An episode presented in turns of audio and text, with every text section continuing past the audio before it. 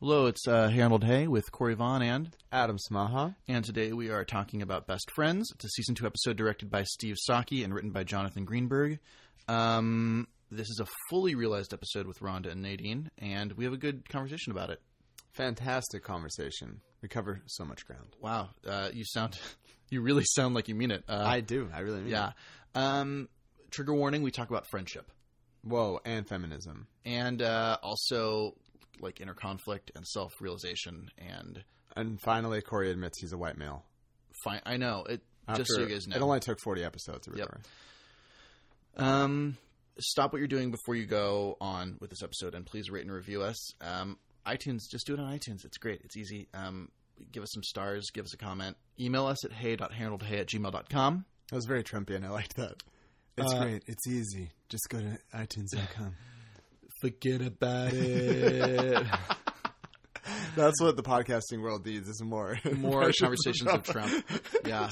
Uh, I don't know if you guys knew, but he's president right now. Uh, just to date uh, when this episode is being recorded, he's the president of the United States. He's one of the most powerful men in the world. He might be your president. He's not my president.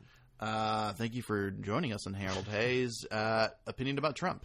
Um, anyway, uh, yeah, we had a good conversation today, so um, please enjoy uh, enjoy Harold Day. And everything else, too. Bye bye.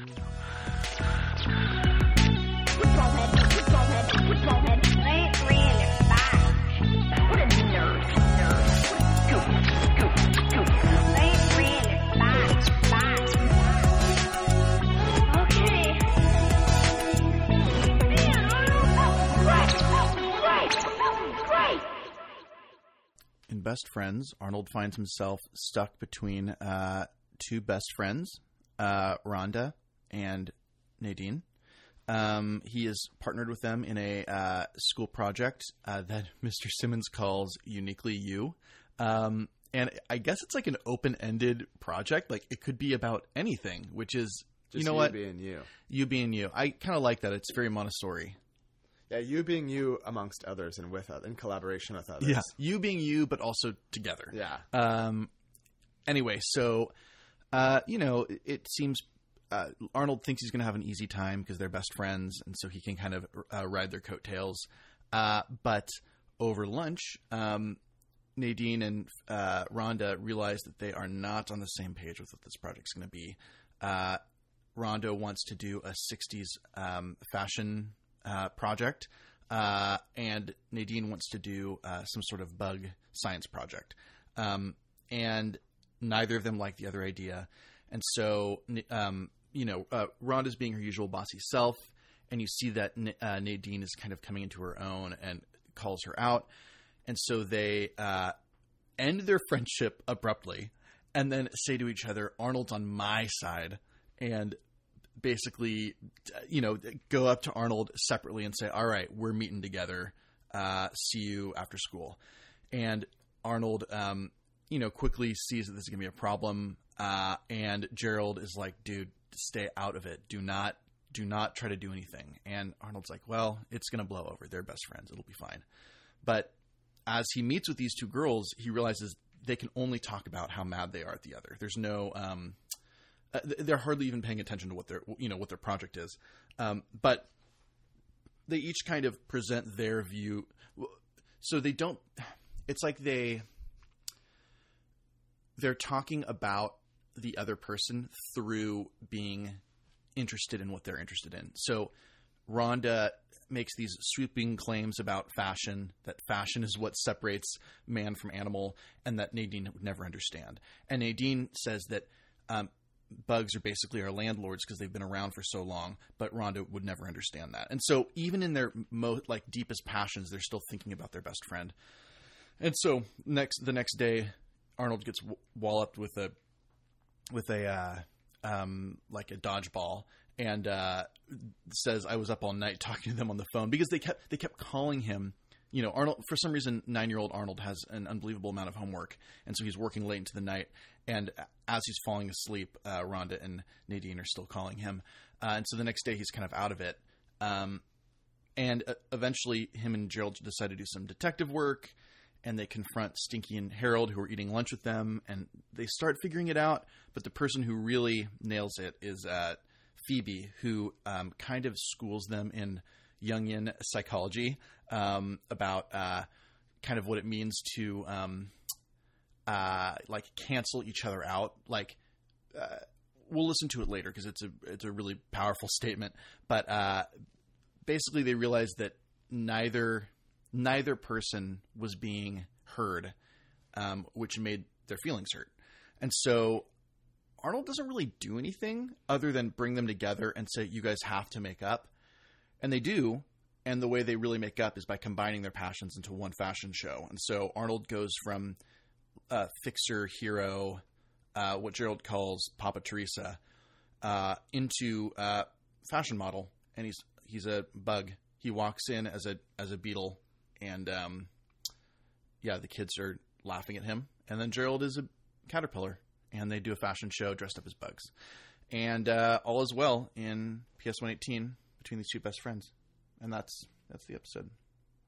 And it's, I mean, I like I liked it. I think it's funny. Um, it shows it. It actually shows um, Arnold at his most interesting, which is kind of torn. Like "Ah, I don't want to be the fixer, but I have to be. Um, it definitely shows Rhonda at her best. Um, Rhonda is one of my favorite characters because she is unbelievably narcissistic and um, like vain, and that comes out here. Um, and you know, it has some funny bits with Eugene and with Harold uh, and with Phoebe. So it, it's it's a it's a fully realized episode. I think. Yeah, there. The, these episodes are interesting because I think in varying various moments you have the main story being about Rhonda and Nadine, but then as the other their fellow classmates sort of enter the picture, it's like the best quality of each of them gets shown in that moment. Yeah. Um, so, which I think is is very interesting. Um, also, I don't know. Yeah, I think this, I, I I share your opinion that this is a just solid, very solid episode Yeah, yeah, fairly funny. Um, and I like sort of the kind of you get to explore these two characters, which I think we were talking about this before, that you don't really hear much much of in the show.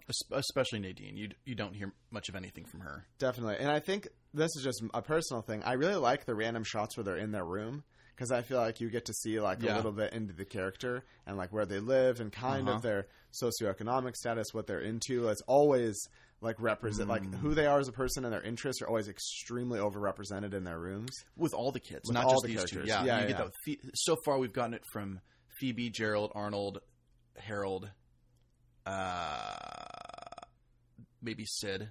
But Yeah. it's going to keep happening. We're going to Totally. see more and more kids' rooms, which is you're, yeah, you're right. It's like a Um, little. it's like a material representation of each character. it- it- uh, what are those things that you build out of shoeboxes? It's like a d- diorama of of their life. A yeah, bit. totally. Yeah, I don't know. It's a good episode. Yeah. Um, a couple other like bits that don't really have anything to do with uh, with the episode. Um, uh, and then we can dive into kind of the meat.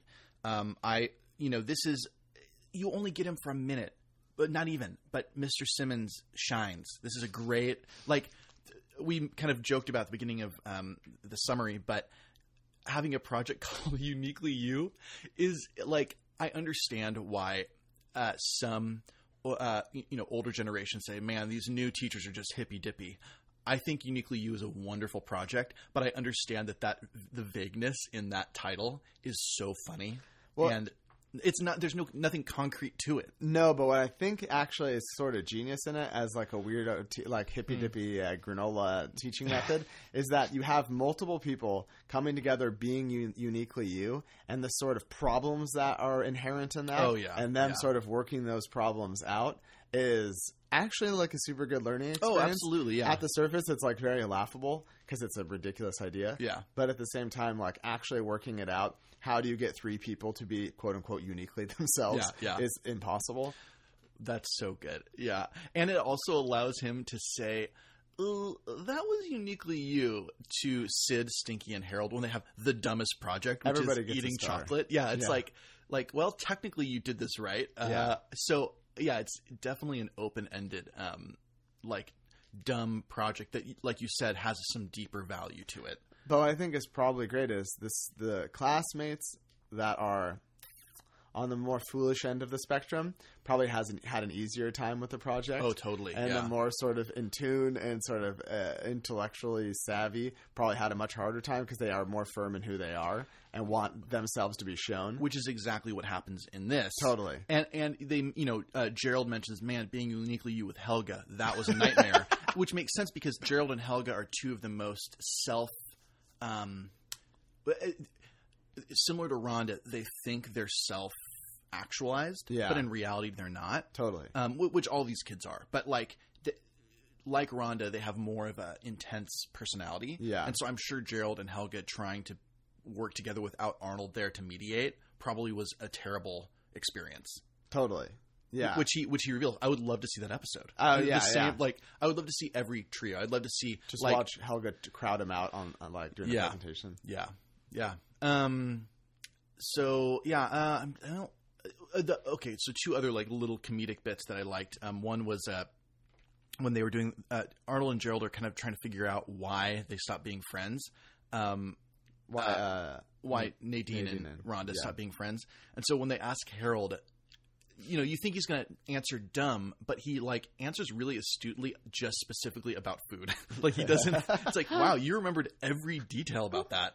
And he like he answers in a serious way. Like he kind of furrows his brow and tilts his head and goes, "Hmm, well, Rhonda was eating a blah blah blah, and Nadine was eating," and and they had to like correct him. Um, the other funny part that I think is actually really good. Um, visual comedic writing uh there with a little bit of like sound to like focus your brain um uh, after arnold's up all night and he, i mentioned he got beamed by a by a dodgeball um they're they're like throwing a dodgeball around and um, Gerald like holds it up like he's gonna throw it, and it cuts to Eugene kind of dancing like he's either gonna catch it or he's gonna like dodge it.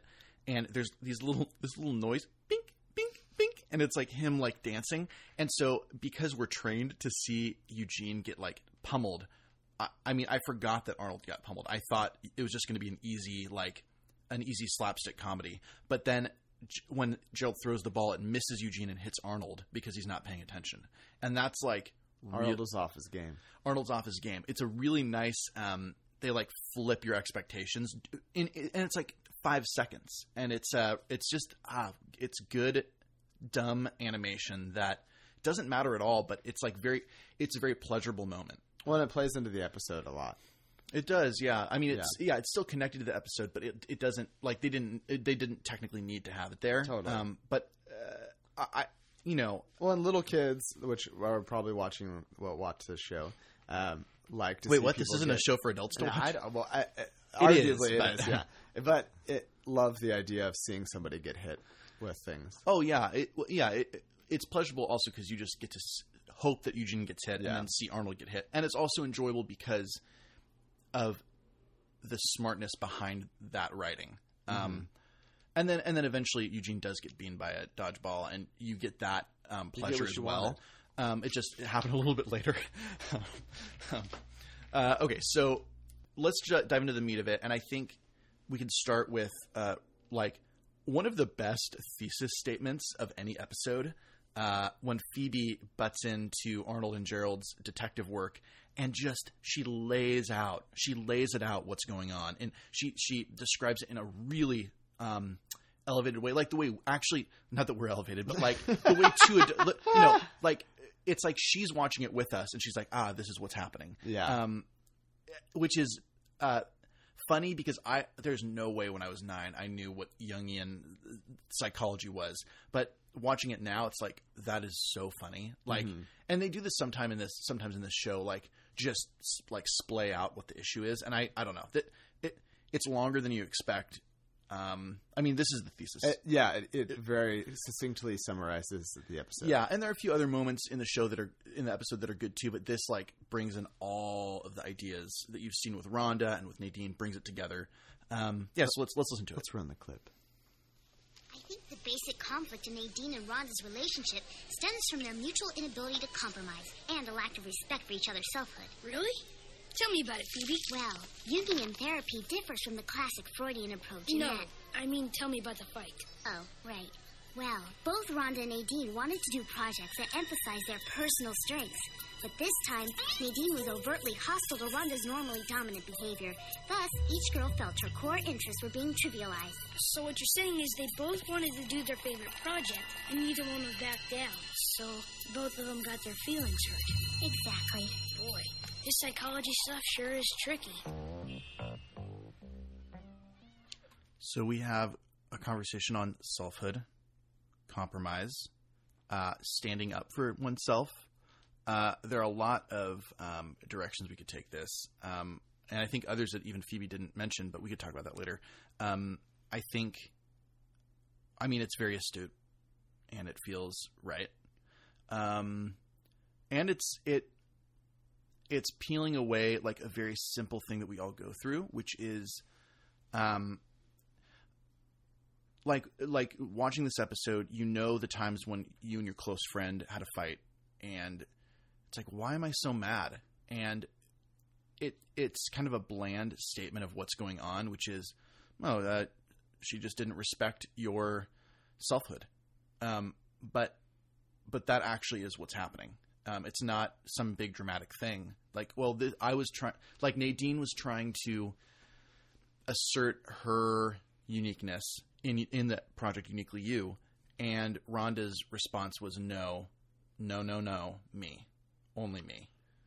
Well, yeah, and that perspective didn't allow them to see the overlap, which is ultimately what came out. Like, if you listen to what they were both saying and what they both liked about what one of them liked about bugs and what one of them liked about 60s fashion was they liked it was a diff- it was about beauty fundamentally. Right. and different conceptions of beauty one being found in something that um what is her name? Uh Nadine or Rhonda? Rhonda, though that Ro- Rhonda finds to be uniquely human, which is like creating some sort of beauty, where Rhonda thinks is like Nadine innate in nature, or sorry, Nadine thinks is like just a, the the beauty that's innate in, within nature, and then ultimately at the very end of the episode, they realize this Yeah. more or less, and they synthesize something disgusting like the bug walking down the catwalk, but um, I think in the moment early on, it's like instead of immediately coming together thinking like this is a communal exercise, they're very wrapped up in the surface level element of it, Mhm. which was being uniquely you. And so Mm. uh, they they fell into like the most obvious pitfall of that, which is being self-serving and selfish. Yeah, which isn't, but it's not totally selfish. Like wanting to stand up for self and like allow your voice to be heard is is like a the human condition, though. It's I think though it is self the way they did it was selfish. Got it. The way to do that that isn't selfish is finding a common thread, which is Compromise. compromise. Yeah. So what's interesting about this episode is so usually what we do is we'll we'll play a thesis, kind of a, a loose thesis scene, and then kind of pare it down to a more specific conversation. And I feel like Phoebe already did the work for us. Yeah, she did, like she what more can we say? can. Yeah. Um, I don't know anything about Jungian psychology, nor Fried. Fried. Freud. Freud. I mean, I know a little about Freud, but not in this context. Like, I mean, Freud is all about. eh, Freud is more. Oh, you want do you want to try to butcher Freud? yeah. like I've, done, like, I've done, I've done a psychology yeah. class from like five No, no, no. I, like I definitely read up on some Freud for like like twenty episodes ago, but I haven't read it since then. So I'm like Freud. very. Re- Ah, yes, I am Freud. Uh, okay, so that's. Man, Phoebe, you did all of our work for I us. know, she should great. be she Yeah. should be paid for this podcast. we should have we should have emailed her Um, before we did this. Well, okay, so um, what I'll say is uh, we we mentioned also. I guess my my curiosity is where's Arnold's selfhood in this because you know Nadine and Phoebe it comes to a head where like uh, not Phoebe Rhonda Nadine and Rhonda. Oh my gosh, all these names. Uh, just kidding. Um, you know, they come to a head because Rhonda's like dominant nature, um, won't accept another alpha in the room. And then you have Arnold, who is definitely not an alpha. He's like a, a soft, uh, a, a- soft, lovable helper. Um, he never really gets to name his. I mean, I guess like him being the middleman is his uniquely you a little bit. Yeah, that was him being himself. That's why I'm, and I know that we've talked about this a lot before. The show being mostly centered around Helga, um, and not or other characters and not just Arnold. But you realize that Arnold is like a fairly boring character. Yeah. because he doesn't go. Well, there's this third option. I really like this one thing. Blah blah blah. It's like he's just so wrapped up in helping them. Yeah. and even He never says what he wants to do. No, all. never. ever. yeah, he's boring. And on top of that, his best friend calls out like, "Oh, you, you get to be the fixer." Blah blah blah blah. Like, don't be that. Papa Teresa. Exactly. Yeah. So it's like even his his best friend recognizes that in him. Yeah. Um, but yeah, I don't know. I think, and I think Phoebe says this in that in, in an, either that scene or another scene uh, where she talks about. I think that in the dynamic between Rhonda and um, Nadine. Nadine, um, I guess typically day to day, episode by episode, Rhonda is the dominant one. Yeah. And so in this moment, in this project, which is kind of an interesting way to look at it from like a teaching perspective, it allows the person that's not as dominant to be to assert themselves. Yes. And it's going to create conflict, but it's like there's an empowering element even in the assignment Hmm. for those um, that are don't take a dominant role to sort of assert themselves. Yeah, yeah. Which is going to create conflict, but I think is like a good, worthy thing. It's a worthy conflict, and um, it's it, you know. At least she has an interest other than Arnold. That's what I'm saying. That's like totally, totally. Yeah. Um, I had a therapist. This was maybe five years ago. She said that you know the life that you live before you before you name your voice. I guess like like your like your uh, the family dynamic while you're growing up. Well, when you're still creating yourself, like you're not yet who you are. You you fit in a family unit, and you're a like the, she called it a, like a mobile, like above a baby's bed. How it's like Uh, perfectly balanced. Yeah. And when something changes the weight on one of those pieces, it throws the whole thing off. And so it's like anytime you go through a change, like a religious experience, a, psych- a philosophical experience, a, psych- a, a psychology experience, something where you realize, oh, I was this, now I'm this, and so I'm going to like like lean that direction, and maybe not even that black and white, but just as you go through change, the other people around you aren't going through the same changes. They're not their weight isn't shifting, Mm-hmm. and so Rhonda's like, oh, of course I'm going to be in charge here. But Nadine, Yeah. she's changing her weight in this in this Totally. in this um, relationship, and so it makes complete sense that conflict would happen because it's not like Rhonda is counterbalancing Nadine's um, newfound voice, if that makes sense. Totally.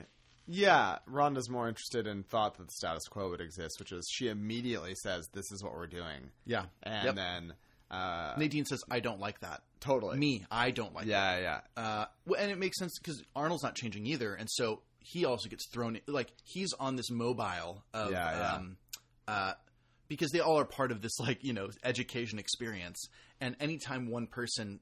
And they've been, you know, going to school together for four or five years. Anytime one person changes, it's going to send a ripple throughout the whole school, which it, it did. Like these are two best friends who broke up, and I feel like that's like a normal elementary school experience where oh do you hear these two people aren't friends anymore everyone knows about it it's not a um it's not a private intimate thing it it it affects Yeah, it's very everybody public. yes yes And this to me reminds me of just like relationships, like romantic type relationships as well. Like the idea of you enter them as like individuals and and different sort of different people bring different things to the table. So you do have a lot of relationships where someone is very dominant, male or female. Probably oftentimes male like explicitly, but I don't know if that's always true.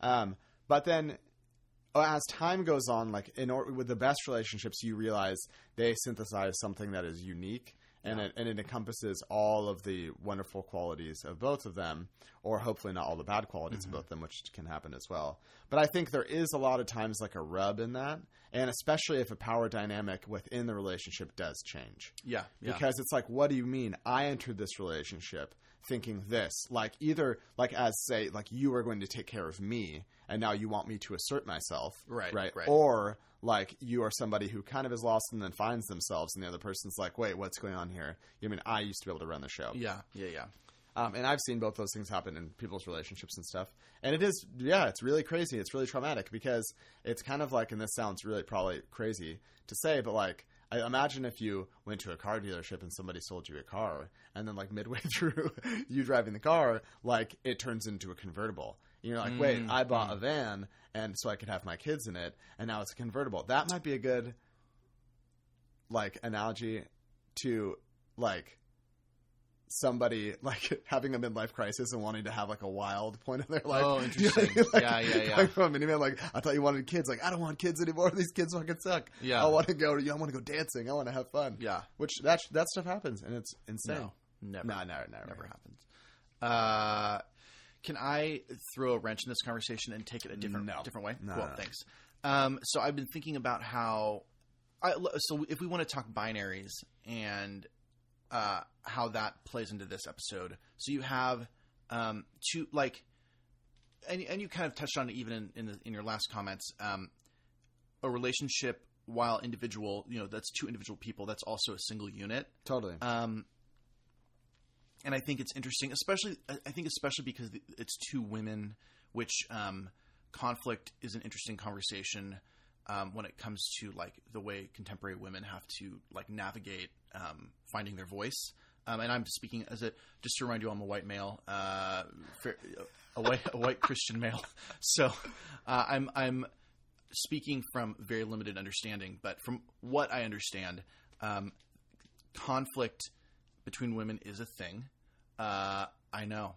Adam's What looking at me. odds? He's like his eyes got very tight because he was confused. But yes, uh, conflict happens, um, and I like that they're coming from two different types of person. Um, one being like uh, vain and self-serving and um, fashion. Not that fashion and vanity go hand in hand all the time, but the They do. stereotype is it, they do. They 100 percent do. That's true because it's like look it's hyper individualism yes, typically. yeah. Which, yeah. Sorry. Um, so you have like a more st- like a media presented stereotypical woman, which I, I do. This is not reality. It's just that stereotypically media presents women as oh, like she's just interested in fashion and looking pretty, and that's Rhonda. Rhonda fits that 100. percent And then you have this other um, uh, side, which uh, like a STEM tomboy vibe. Yeah, exactly. That she she's like very confident in like the career she wants to have, and um, and I think this ki- I, I'm kind of starting it with the fact that it's two women in conversation, but I, I think it I think it expands to the human condition in general.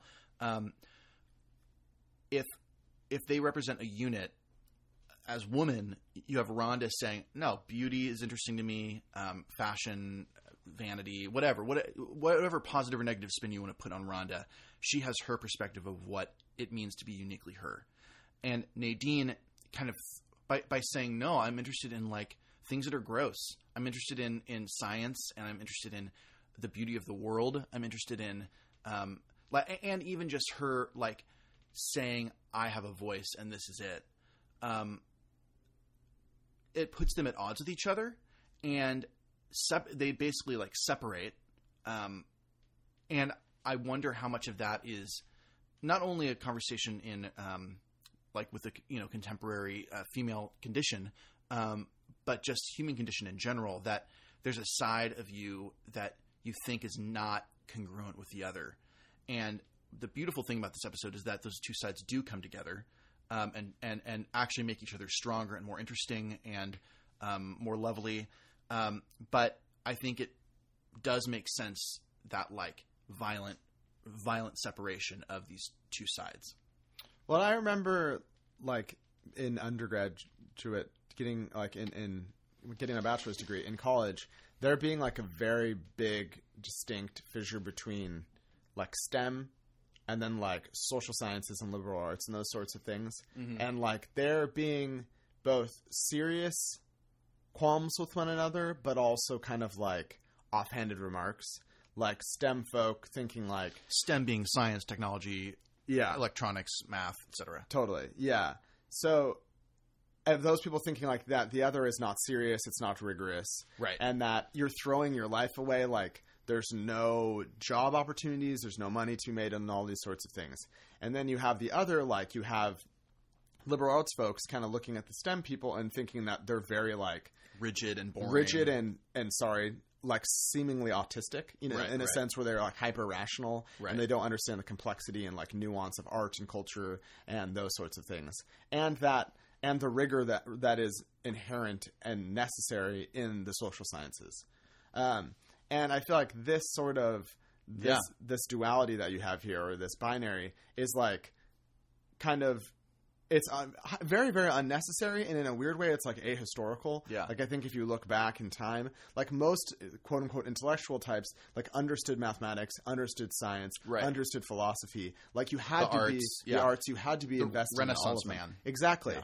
Oh, and, and and that was like or woman. or well at the time sadly yeah, it was relegated to men but you, like you, you had to be well versed in all of them to be taken seriously and there was like an understanding and i feel like as time went on specialization occurred and i think if you think about how the economy works like specialization uh, like really aids in sort of our modern economy. But i think now you're having this thing again where you're having people kind of look at all of it and go Yeah, no like intersectionality is important. And in right now i feel like you're having at the beginning like a lot of intersectionality in the liberal arts. So you'll have like mixing between sociology and political science and Right, economics and those sorts of things and then i think eventually we'll end up mixing a lot of stem elements into the liberal arts Well, well. it, it's already happening. it's a process yeah. yeah, And I think we talked about a couple episodes ago, but it's already happening how um, uh, other countries, especially, are seeing that the the uh, the clever way of saying it is it's no longer STEM, which each letter represents like kind of a sciency term. Yeah. it's now STEAM. You throw the A in, it's the arts um, because someone has to design the computer, someone has to Totally. design um, the app, someone has to um, market the product. Um, all that stuff is tied more to more towards, like you said, a liberal arts artist, well, and if you, if you etc. imagine silicon valley without the like um, psychological component of it like every Right, app that is right. designed is designed to be like addicting and used as much as possible and that's like Wow, uh, you made this Hyper very psychological. very depressing. Go on. Uh, well, it's true. no, it's it very, is, it it's is. very true. So even if, if it was all weighted on one side, you would have, yeah. you know what I mean? Uh, they and I feel like psychology. They might. Uh,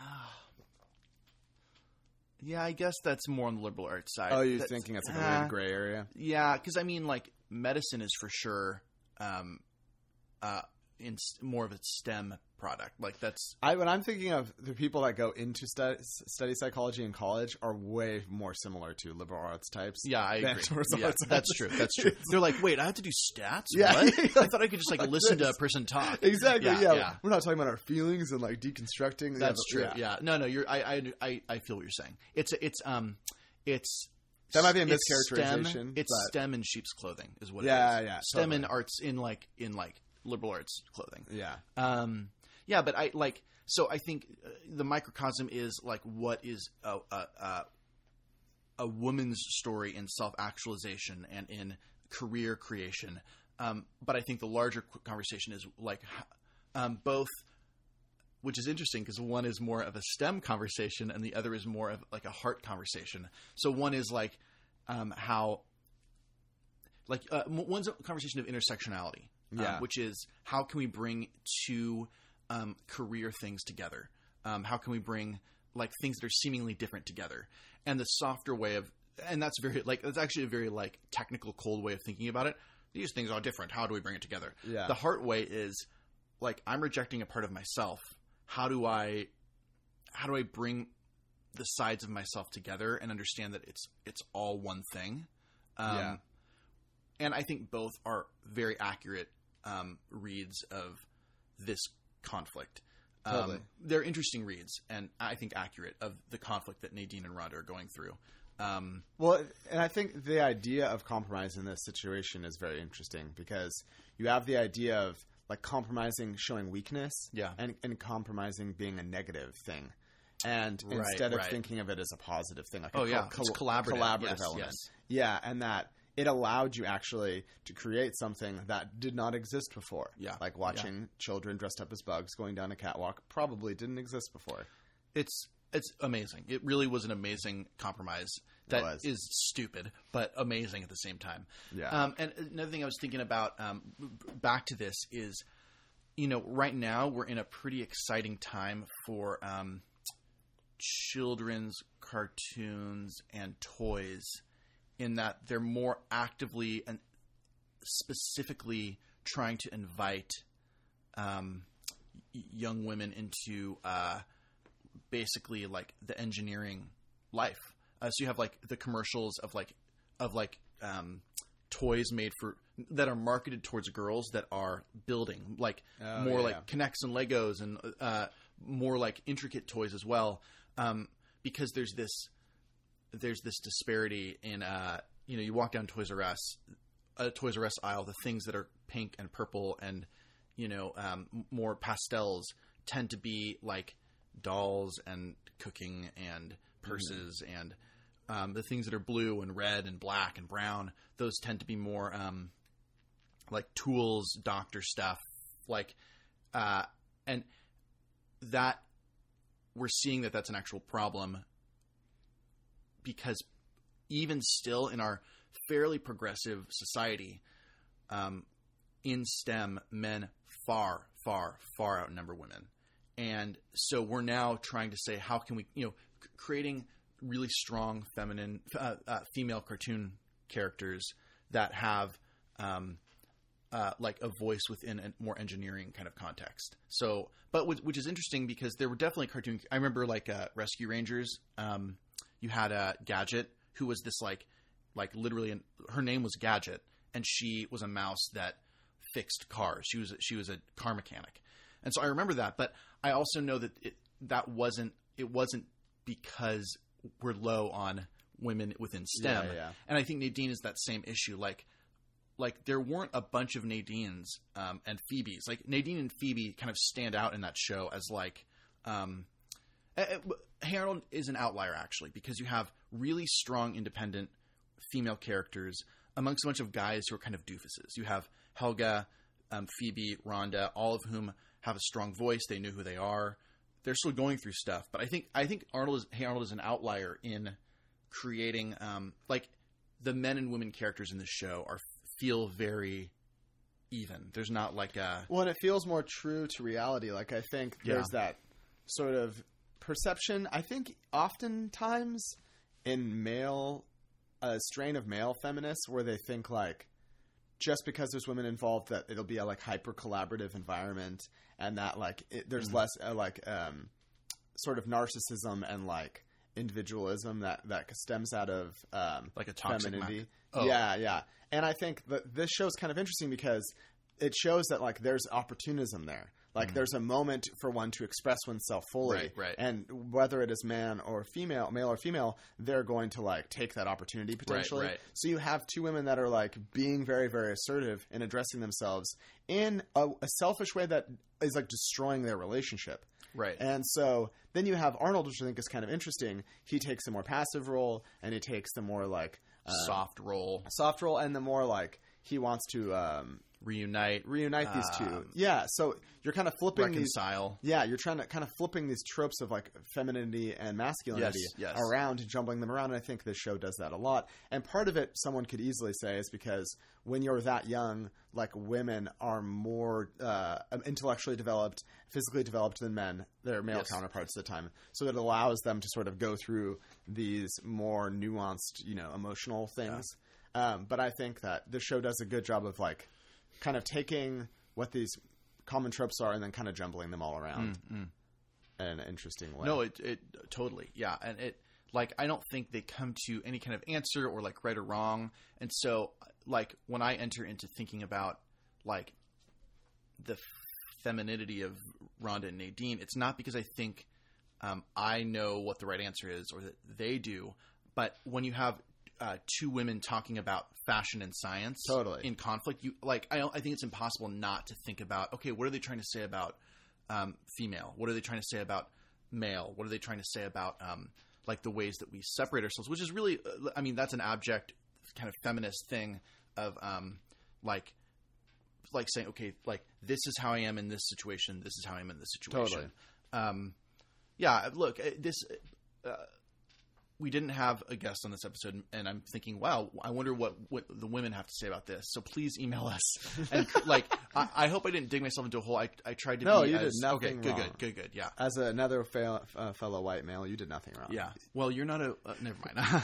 um, please email us, ladies, if you have thoughts about um, this uh, dichotomy in uh, yeah the female story, the contemporary female story. Please, uh, what um, anything else? I mean, I think I have my cry of the week will probably um, open up some more conversation. But do you have any other thoughts no, about? I think we're, I'm good.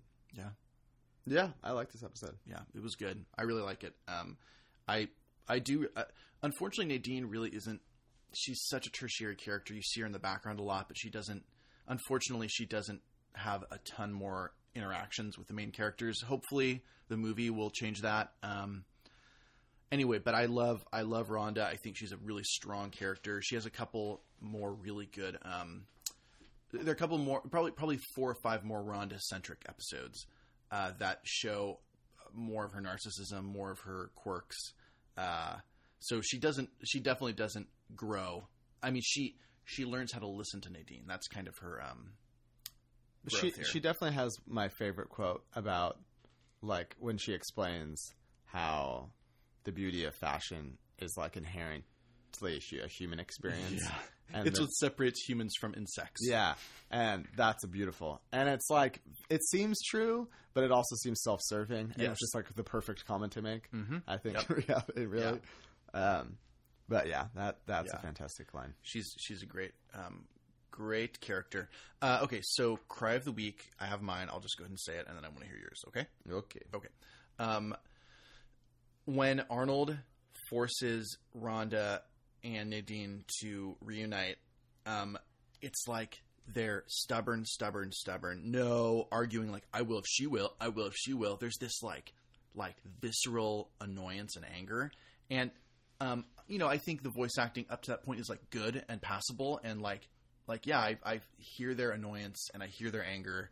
Um, but you don't. It, it doesn't take you out of that moment. I'm only thinking about it because of what happens next, which is, um, Rhonda goes like, like, well, sh- I'll count with her if she starts, and then Arnold kind of looks at her, and she's like, okay, we'll both count at the same time, and that moment it breaks the voice acting in such a way that it gives me goosebumps. Still, it's this breathy, um, uh, this breathy count.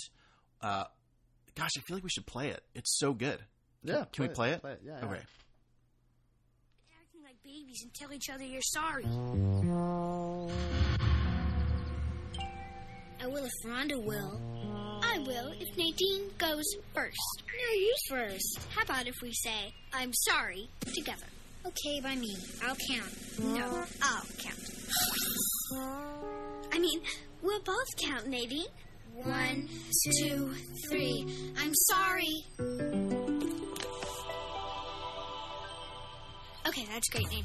Now listen, I know what we both can do. See, your bug idea is okay, but like my one is a whole other. that breathy uh, countdown or count up, whatever it is, is great, and it has so much emotion. And I like that they're a little bit off from each other because that's the way it would really be. They're not quite. It's not. They're not saying one at exactly the same time. It's like a mi- millisecond off.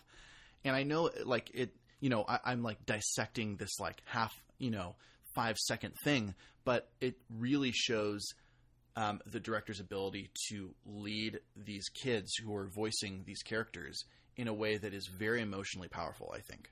Yeah, and it seems like um, there's sort of a lot at stake, like they in their Yes. relationship, like they've been wanting this to sort of happen, where Yeah. they can kind of reconcile and come together. It's like they sigh and they say the, say the numbers. Yeah, Uh huh. Um, yeah, I, would give it because of the chills I feel. I would give it a full cry. yeah. I think um, my cry of the week is Chocolate Boy. Oh my gosh, it's Yeah. such a it's a it's funny. It's a funny moment that you're right. It's like despair too.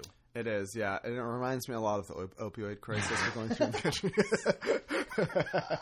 that you shouldn't make a joke about that, Corey. But uh, Wait, no, what? You- no, you no, I have it on mic. You made that joke. Okay, um, okay. So, so uh, yeah, no, I'm just kidding. Um, really, I think it's actually I, I have we have we sh- we share the same one. Um, I really like. Well, we can talk about the Chocolate Boy one. Uh, uh, What happened? We didn't mention it, but what what happened Well, was you can watch it. Watch it.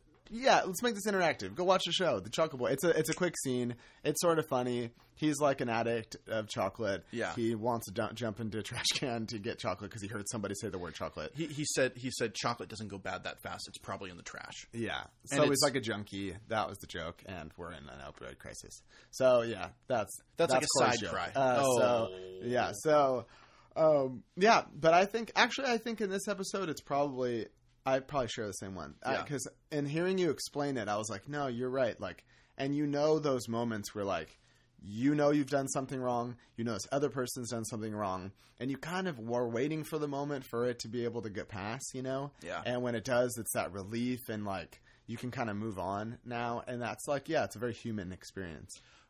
It does. It does. the The production value is a very human experience. It's not. Um, I, it's an example of how this show leans towards realism as opposed to, and it does have surreal, fantastic moments, but it, its most powerful parts are um, these moments of human realism. Uh, and I say, well done to uh, the whole staff. Really, seriously. I mean, Yeah, we're, it was very good. we're being we're being assholes in our clap, but it's it, it's a good. Uh, That was a real clap. it knows it was technically real clap. uh, yeah. Okay. So, um, we do have a jazz of the week. Mm-hmm. Um, it, it's super smooth. Uh, have you guys? Uh, if I was going to ask you a question, have you guys ever heard of King Krule? Um, King Krule. Uh, he just came out with the second album like within the last couple months. Um, he's a child prodigy. He's probably nineteen. Um, Is he still nineteen? he might he might be 21, but he his first album He's came out like three or four years ago, and he was like 17, and Yeah. it is one of the best um, like anti jazz jazz albums. I don't even know what to call it. It's like jazz funk rap. It's It- like yeah, it's just out, outsider jazz. It's cool. I like it. Yeah, he sounds like he sounds like a He has a very like an old grizzled man, voice, yeah. but he's seven. He's a 17 year old redhead from Britain, and, and he's also nineteen and also twenty one. well, yeah, yeah, but like like his I'm Yeah, sorry, yeah. his first album. Uh, what's it? Is it just called King Krule? I don't remember. I don't know, but uh, his second album is called OOZ. It's like zoo backwards. Uh, there's no e. It's O O Z. This might be. A, sorry, I don't want to question you. I think it might be his third album. No, no. Oh, well, you, it's his third. There's an EP at the beginning. Uh, he has his like, n- yeah, he has a King Krule EP, which has like three songs on it, and then he does have like Full length. the full length, and then he has like his off, his other project, The Marsh, yeah, that one's good. Mar- Ar- Ar- Marshy Marshy. Marshall Archie Archie Arch- Marshall. Art, yeah, some I don't know. It's Something a- like that, but it's yeah. not. It's like different than King Krule, but Yeah, similar. yeah. It's like more rap and spoken word. Yeah. Um, but this is his second full length King Krule album, and it's very depressing and good. Um, and the song we're going to play is Biscuit Town. It doesn't have anything to do thematically with this episode, but it does have some pretty Hey Arnold ish um, licks at the beginning. Mm-hmm. Um, yeah, I really, I, I'm like falling in love with this album. Um, it's a great way to be depressed and stuff. Um, but groovy. And yeah, depressed. groovy. Yeah, exactly. Uh, anyway, thanks for listening. Um, we're hey, you know, uh, we're sorry that uh, sometimes we got to wait a couple weeks between episodes. We're adults with paying jobs, and so sometimes it gets uh, in the way Hardly of. I know, hardly paying. sometimes it gets in the way of. Um, of recording, but we really do like doing this. Uh, We love doing it. We hope you keep listening. We hope you send uh, it to friends. Talk about it endlessly. yeah, endlessly. Um, we email are us- like your friend, even though we don't talk to you. We, we, are. we We're wanna like be, yeah, better than your real friends usually. Yeah. Please, uh, prob- I mean, we're not your best friends. We're not. You're- not you're we're not the. Nadine. We are. G- yeah. yeah. okay. We are, we're your best friends. Um, yeah. So, it, like, email us with any thoughts on the episode or just in general. Uh, hey.heyarnoldhey at gmail.com. Um, I I have a Twitter account uh, at.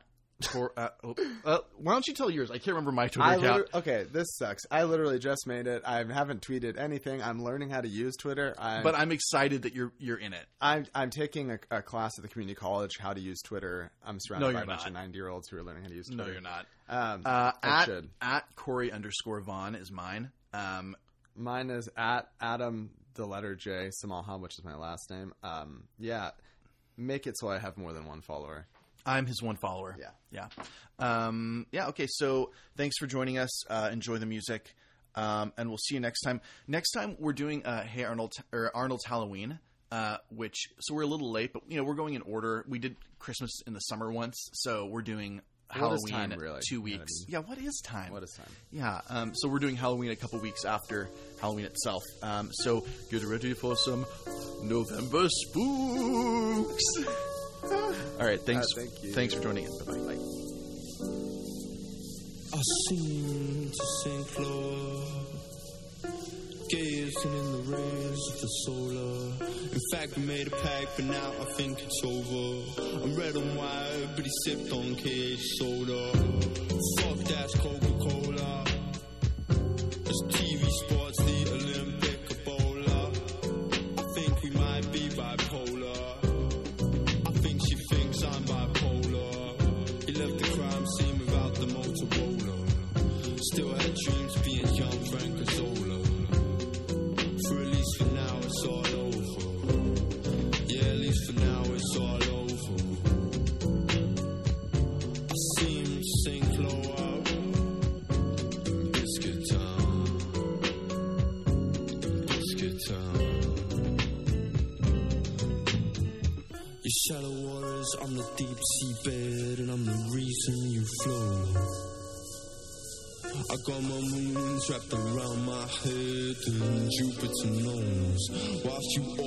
Stupid